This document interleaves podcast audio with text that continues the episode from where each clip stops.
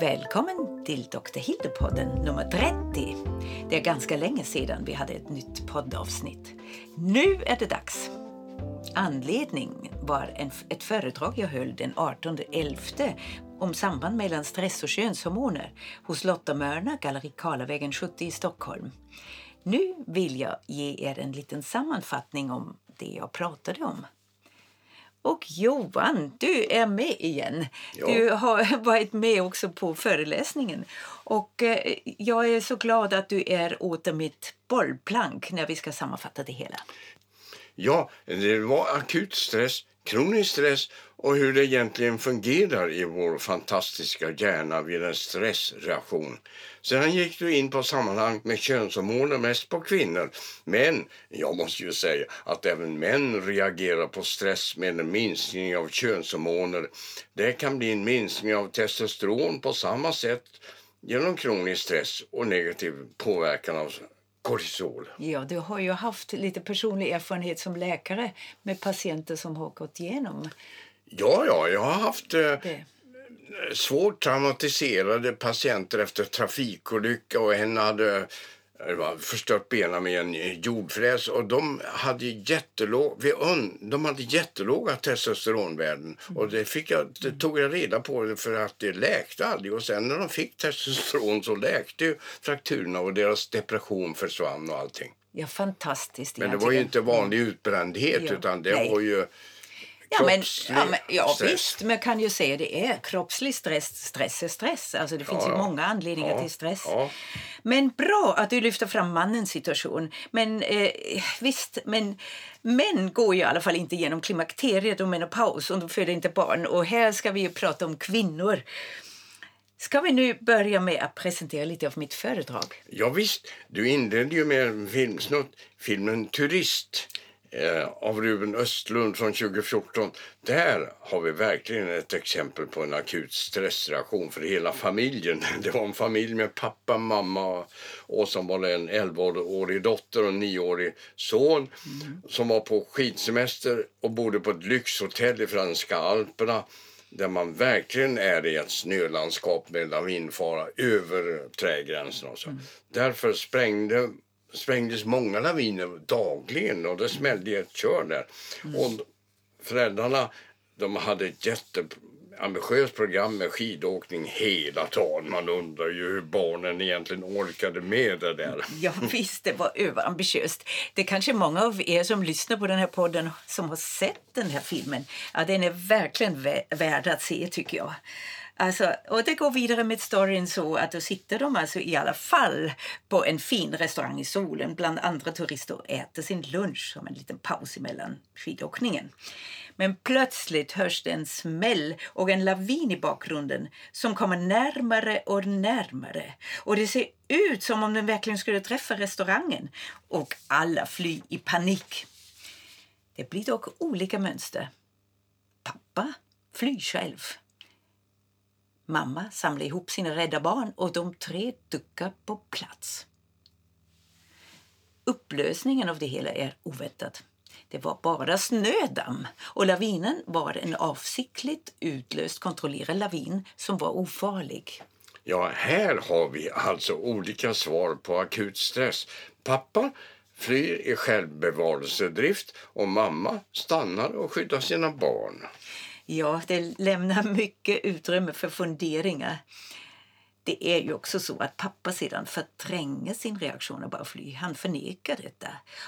Och mamman känner sig sviken. Och det blir ganska mycket konflikter i parrelationen. Ja, vår fantastiska hjärna har ju gjort det möjligt att blixtsnabbt kunna avgöra vad som kan och ska göras i en akut livshotande situation. En snölavin kan man ju inte slåss emot. Du förklarade sedan hur det går till och vilka mekanismer som stimuleras i hjärnan akut. Berätta. Ja. Okej, okay. ja, vi lämnar nu den här snölavinen och pappas reaktion. Därför det var ju en flykt han hade. Inte fight, flykt var det. Men eh, i pannlobens eh, prefrontala cortex sitter ju dirigenten som kontrollerar och ger befäl i sam samarbete med hippocampus som står för minnet och amygdala som organiserande instans om vad som ska göras. Och detta koordineras och moduleras i talamus, hypotalamus och hjärnstammen. Det är ju såna här begrepp. Eh, ja, ni får väl slå efter i eh, eh mm, Google eller någonstans vad det allt betyder. Men det är helt enkelt begrepp av olika instanser i hjärnan. Men vi har alltså dirigenten, vi har sedan den äh, och, äh, koordinationen och sen till slut utförande organ. Och det är en kaskad av reaktioner som sätts igång med frisättning av transmittorsubstanser som noradrenalin och stimulering av det autonoma nervsystemet med sympaticus och parasympaticus. Samtidigt sätts även bromsen in med produktion av lugnande neurotransmittersubstanser som serotonin och GABA. Och GABA står för gamma aminobutyrsyre.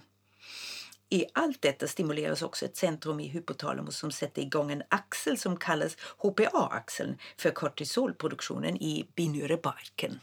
Ja, vänta lite. Vad står HPA-axeln för? Ah, ja, just dessa förkortningar. HPA är egentligen på engelska. H står för hypotalamus, P för pituitary gland och A för adrenal gland.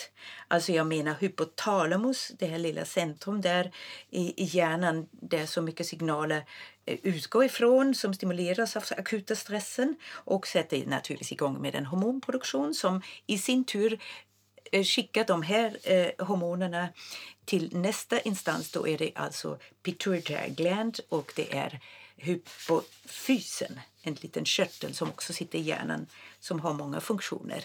Men den utsöndrar åter i sin tur hormoner som går ut i periferin. Men allt detta går ju via blodbanan och därför är det en 5-10 minuters fördröjning eh, innan den kommer igång riktigt ordentligt.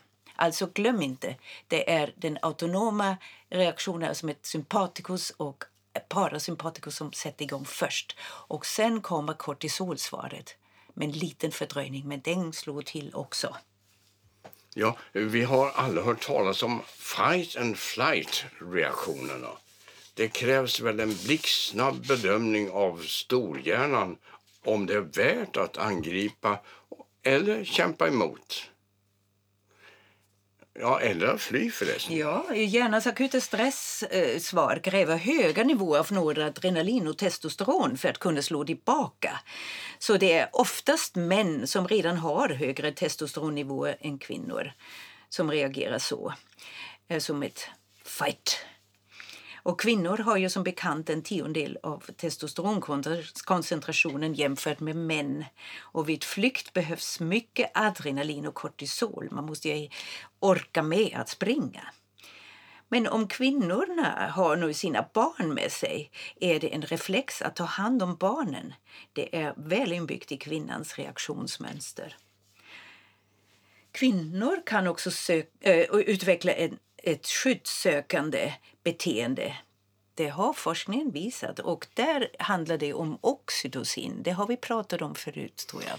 Ja, vi har tidigare pratat om Norrmalmstorgsdramat eh, och den kvinnliga gisslans reaktioner som kallas Tend and befriend. I pressen har det nämnts eller kallats för Stockholmssyndromet. Mm. Alltså, man blir vän med den fiende man har fått och man blir vän för att överleva och man får lite bättre chanser. Ja, precis. Ja, alltså jag ska ju hänvisa till våra avsnitt om stress, både eh, podd nummer 28 och 29, så lyssna på detta. Det finns mycket mer om stress. Ja, nu går vi vidare eh, om det här eh, med akuta stressen. Den kan gå över och i vårt fall var det ju lavinen som var bara snödamm, som tur. Men det blir aldrig som förut. De flesta anpassar sig till den nya situationen, bearbetar det hela och så är det bra.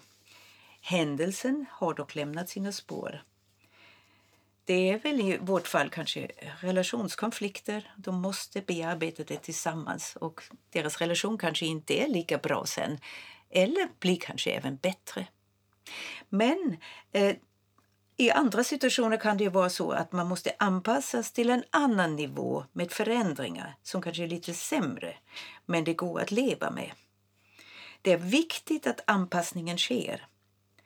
Därför om inte den akuta stressen går över eller upprepas i samma styrkor om och om igen kan det bli ödesdigra konsekvenser. Upprepad akut stress tömmer alla resurser. För lite lugnande eller för dålig återhämtning ger så kallad maladaptation. Ja, alltså där tänker jag verkligen på soldater i kriget. Tänk vad det måste utstå i samband med strid. Det finns gränser även för dem och när det sedan kommer hem så är det traumatiserade. Men berätta nu vad som händer om det går att anpassa sig. Ja, alltså det är klart, det här med eh, soldaterna det är ju det värsta och det finns andra förfärliga händelser och då blir det ju posttraumatisk stress. Och eh, det är ju ett annat ämne vi skulle någon gång avhandla. Men eh, nu går vi vidare med hjärnan när den är på hög stress hela tiden. Vad händer då egentligen? Hjärnan måste ta sin energi, för det är det viktigaste vi har. Så den tar energin från kroppen. Först från muskel och fett. Och om det inte räcker stimuleras fettcellerna i buken. Därifrån blir det mer energi för hjärnan. Efter stressanpassning till en ny livsstil med mindre stress kan dock vikten vara kvar och till och med öka. Risken finns för metabolt syndrom, inflammation, risk för hjärtinfarkt och cancer. Kortisol mobiliserar socker och bryter ner proteiner samt stimulerar fettcellerna. Dessutom hämmas inflammation och höjs blodtrycket. Och allt detta behövs ju för att bearbeta stress. Men blir det för mycket stress så blir det för mycket energiförbrukning och till slut blir resurserna uttömda och det blir en brist på kortisol med burnout. För många stressförstärkande tankar och reaktioner aktiverar mekanismer som höjer stressnivån och minskar storhjärnans lugnande effekt. Till slut kan för mycket stress leda till en nedbrytning av nervcellerna. Oj, det låter inte bra. Stress kan ju faktiskt leda till demens, låter det som. Det gäller verkligen att förebygga mot kronisk stress. Men du sa också att stress gör att hjärnan förbrukar det mesta av den energi kroppen mm. producerar. Ja. Kan vi gå ner i vikt om vi är stressade? Ja, alltså det är ju det där med viktnedgång. Man kan få, som jag sa förut, man kan bli lite eh, Eh, har lite mindre fett i armarna och, och, ben och lite mindre muskler också. Så att man blir ju lite smalare ser det ut som. Men då, det är ju det farliga att fettet, det är ju då i buken som stimuleras. Och där blir det en inflammation. Alltså det är ju en kronisk reaktion för en som inte har kunnat anpassa sig. Och eh, där är det jättefarligt. I en sån situation får man inte vara länge. Därför måste man ju anpassa sig till det. Och då är det väl så att de här fettcellerna och inflammationen är möjligen lite kvar och sen vissa vanor att gå ner i tempo eller så vidare. Så då blir det ju inte sån stor omsättning och då blir ju vikten kvar så går man inte ner i vikt. Men om man då sen inte äter och blir deprimerad och slutar äta då är det en helt annan situation ja, ja. igen.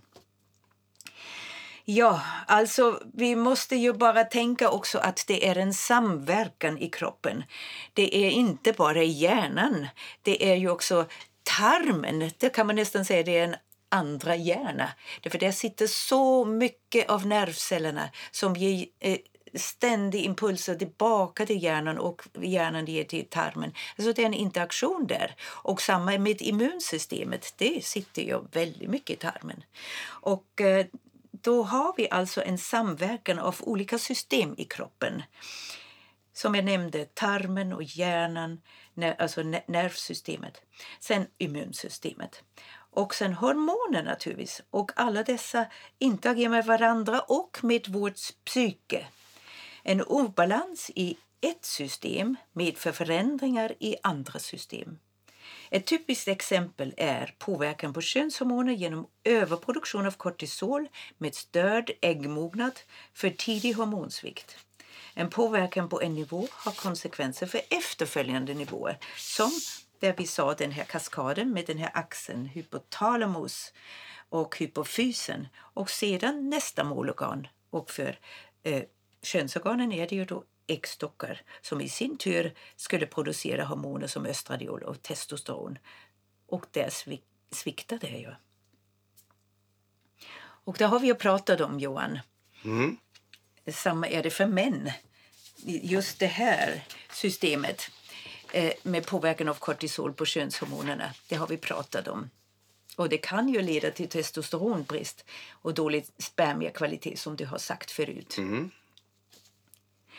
När det är sedan har blivit en graviditet i alla fall och med hjälp av alla medicinkonstens möjligheter, som jag säger, eh, då slutar ändå inte stressen, framför allt för kvinnan. Det kan vara mycket stress under en graviditet, förlossning och sedan tiden efter med ett nyfött barn. Hälsoriskerna kan överföras till barnet. Tänk också på relationsproblem.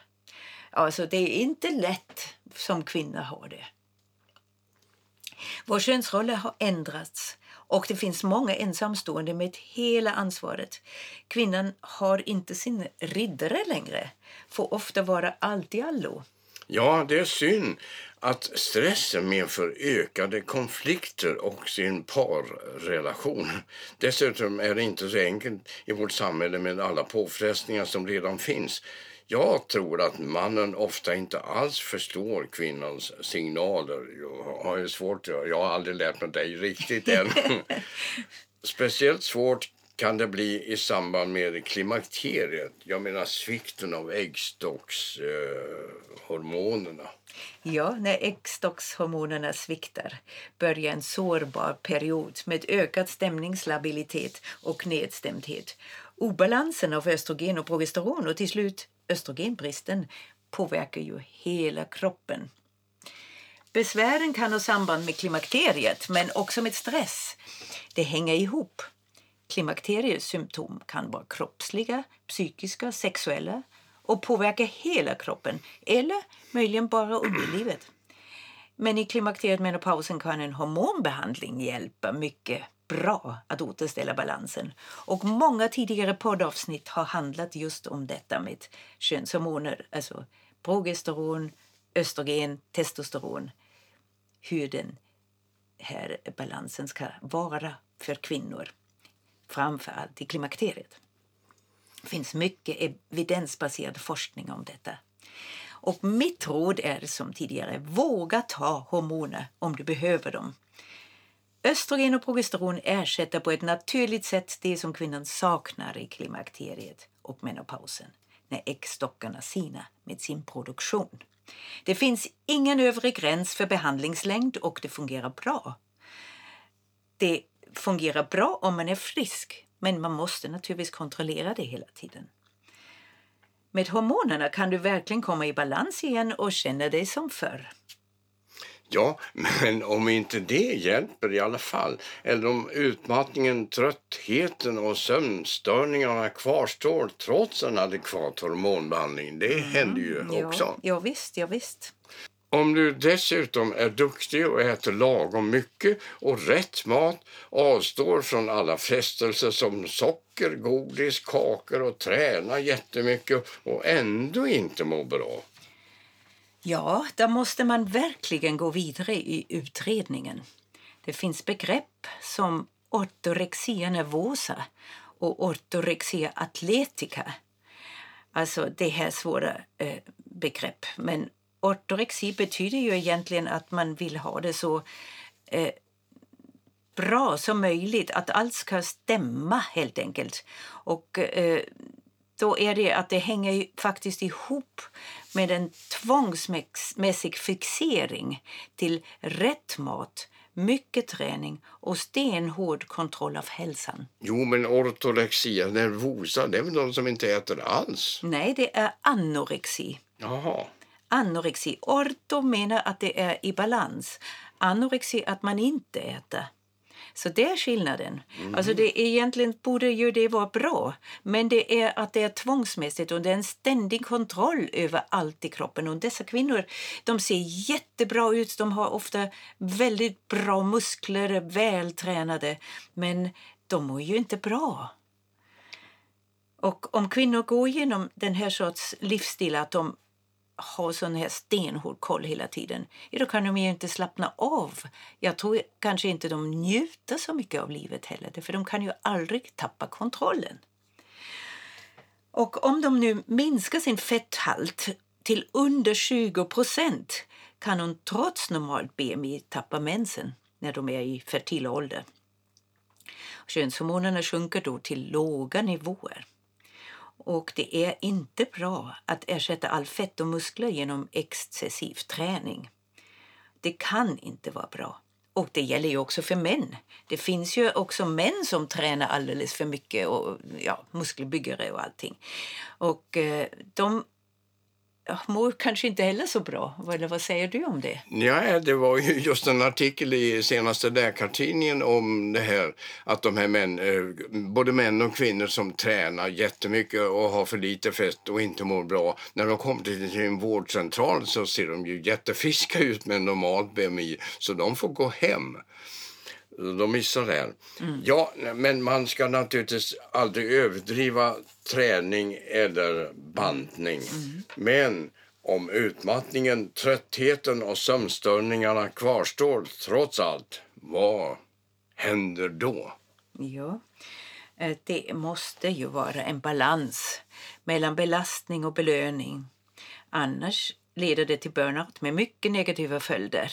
Alltså en stressspiral från oro och ond cirkel med ständig aktivitet. Det skulle kallas always on. Det är ett väldigt bra uttryck. Alltså ingen paus emellan. Och en ond cirkel med ständig eh, verksamhet kan man säga. Alltså när kvinnan kommer hem, ja då skulle hon ju laga mat och barnen är på henne. Och sen oj, hon har ju inte gjort färdig med eh, redogörelsen på jobbet. Och då har hon ju tagit med datorn hem och då skulle hon skriva på kvällen. Och då blir det sent på kvällen men då blir hon så trött. Alltså hon äh, måste nog ta lite kaffe kanske ändå för att orka med och göra färdigt. Alltså det blir så här. Mer och mer och då blir det dålig sömn. Och då blir det eh, alltså efter det kanske ofta eh, mer eh, nedsatt eh, stämningsläge. Alltså man blir ju egentligen inte bara trött, man blir ju också irriterad. Ja, alltså sent kaffe och sen skärmtid, det stör ju sömnen. Det är ja. ju klart bevisat. Och det går inte. Då har man ingen återhämtning och då får man en förändrad sinnesstämning och, och utmattning och till slut blir det ju även en psykisk sjukdom. Mm. Och där nämner vi nu det här med sömnen. Och det är alltid ett kardinalsymptom. En störd nattsömn. Har du svårigheter att somna eller vaknar du ofta? Är du trött när du borde vara utsövd? Allt detta hänger ihop med en obalans av stresshormoner och neurotransmittorer. Där har vi budbärare som melatonin, serotonin, adenosin, orexin, GABA, noradrenalin med mera som inverkar på olika sätt. På natten behöver immunsystemet arbeta och ska ha mycket energi och då behövs det sympaticus. Det motverkar inflammation. Men vid inflammation hämmas återigen syntesen av serotonin och då blir det för lite dämpning egentligen. Och dessutom kan östradiolbrist leda till en sänkt serotoninnivå. Ja, det är ganska komplicerat får jag säga. Eh, och har man lågt serotonin, ja det har ni ju eh, hört eh, förut, alltså man ger ju serotonin återupptagshämmare Eh, det är eh, mediciner som höjer serotoninhalten i den här spalten mellan nervändarna. Och då blir serotoninnivån upphöjd och då mår kvinnan eller mannen, den som är deprimerad, bättre. Så det är alltså antidepressiv behandling som vi har idag. Men vi vill ju helst att det inte kommer så långt att vi har lågt serotonin. Och där kommer vi in nu med förebyggande åtgärder genom kunskap. Och det vill jag verkligen förmedla till er. Därför lågt serotonin ger symptom som depression men också ängslighet, oro, sötsug. Ja, det låter komplicerat med alla de här faktorerna som hänger samman. Frågan är vad jag själv kan göra för att motverka den här onda cirkeln som du beskriver. Mm, ja. Även om jag gör vad jag kan, räcker det med en bra livsstil eller ska man eh, gå i psykoterapi? Ja, alltså jag sa ju det att man ska förebygga helst att inte komma dit. Men det är ju så lätt att hamna där därför samhället och eh, situationen eh, eh, för den enskilde är ju inte så lätt. Har man hamnat i en sån ond cirkel och märker att ah, jag mår så dåligt, då behövs det ibland hjälp utifrån. Det är framför allt en hjälp att analysera stressförstärkande tankemönster. Det är dock väldigt svårt sen, även om man förstår det, att ändra dessa reaktionsmönster som är djupt inbyggda. Det hänger ju egentligen ihop med personligheten. Man är ju uppfostrad och eh, född till någon ja, personlighet som har sitt mönster helt enkelt. Men eh, om det är skadligt, just det här mönstret, att man till exempel aldrig kan säga nej eller att man är överambitiös, överanstränger sig eller aldrig kan släppa kontrollen. Ja, då måste man lära sig att ändra dessa mönster. Och det går inte bara genom insikten, det måste man träna. Och det är, tror jag, väldigt bra med psykoterapi. Jag tror att många skulle behöva psykoterapi. Det kan vara en lång process och det kräver en ny inlärning av beteenden. Och det har funnits mycket eh, forskning just inom KBT, alltså kognitiv beteendeterapi, som visar goda forskningsresultat. Men du har ju gått en utbildning i stressmedicin hos professor Wolf i Tyskland. Vad är det speciella med hans sätt att angripa stress? Ja, jag har ju berättat i poddavsnitt 29 om allt detta, vad jag lärt mig där. Och det är kanske bra att vi sammanfattar det en gång till här nu. Så professor Wolf har utvecklat ett sätt att diagnostisera och hjälpa till att ändra ofördelaktiga stressmönster genom att kombinera den psykologiska utredningen med kroppsliga mätningar, nämligen HRV, alltså Heart Rate Variability, som diagnostiserar hjärtrytmförändring via registrering av slag-till-slag-pulsen för att ge en bild av det autonoma nervsystemets påverkan. Det kommer till en mätning av neurobiokemiska markörer såsom en analys av noradrenalin, adrenalin och serotonin och dopamin också i urin och en kortisolkurva genom mätning av spottprov klockan 8, 14 och 20. En sån analys ger mer än enstaka värden. Därför en normal kortisonkurva den varierar under dagen med höga värden på morgonen och låga på kvällen. Det är ju så viktigt att veta vad man behandlar och inte bara gissa. Och det är också viktigt att tillsätta ämnen som kan förbättra flödet av olika steg där i enzymfunktionerna eller ta ner kortisolet och modulera lite. Alltså, men det är ganska komplicerat. HRV, Heart Rate Variability, det ser man väl på vanligt EKG? Mm, ja, men det är ju det här slag till slag som varierar något. Ja, du menar, ja, alltså vad jag har lärt mig så varierar hjärtrytmen något med in och utandningen. Ja. Det är den skillnaden ja. i rytm som du menar. Ja. ja, och nu vill jag ju förklara vad det här är med de här proverna. Det är alltså en komplementär medicinsk behandling som inte är känd inom skolmedicinen i Sverige. I professor Wolfs koncept är det viktigt att mäta avvikande koncentrationer av dessa neurotransmittorer som dopamin, noradrenalin, adrenalin och serotonin. Det kan vara nedbrytning eller uppbyggande. Vad betyder det här nu? Viktigt är att hitta källan till kvarstående problem som till exempel en bakomliggande inflammation någonstans i kroppen. Och genom kunskap om vad som inte fungerar kan en riktad behandling leda till bättre hälsa och minskad stress. Det vill vi åstadkomma. Behandling inriktar sig sedan på förändringar i tankemönster, beteende, mikropauser, avslappning och återhämtning. Men vi kan ju inte gå in för alla dessa detaljer nu i vad eh, som behöver göras. Men kan du sammanfatta detta nu? Ja, alltså det är unikt med våldstressdiagnostik att se stress som en påverkan på det autonoma nervsystemet och på transmittorerna och stresshormoner. Och genom mätning av hjärtrytmvariabiliteten kan vi se hur det autonoma nervsystemet fungerar och genom mätning av biomarkörer kan vi se funktionen i reaktionskedjan av katalysatorer som vi kallar enzymer. Det kan alltså vara normalt eller avvikande. Och så för, för vi ihop det hela med personligheten och eh, stressreaktionerna som vi ser genom vårt beteende. Ja, jag tror verkligen att det är viktigt att förebygga innan det är för sent. Det är viktigt att angripa problemen när det fortfarande går att göra något åt dem. Ja, precis. Det, det handlar om. Vi vill att det blir förebyggande åtgärder innan det är en katastrof.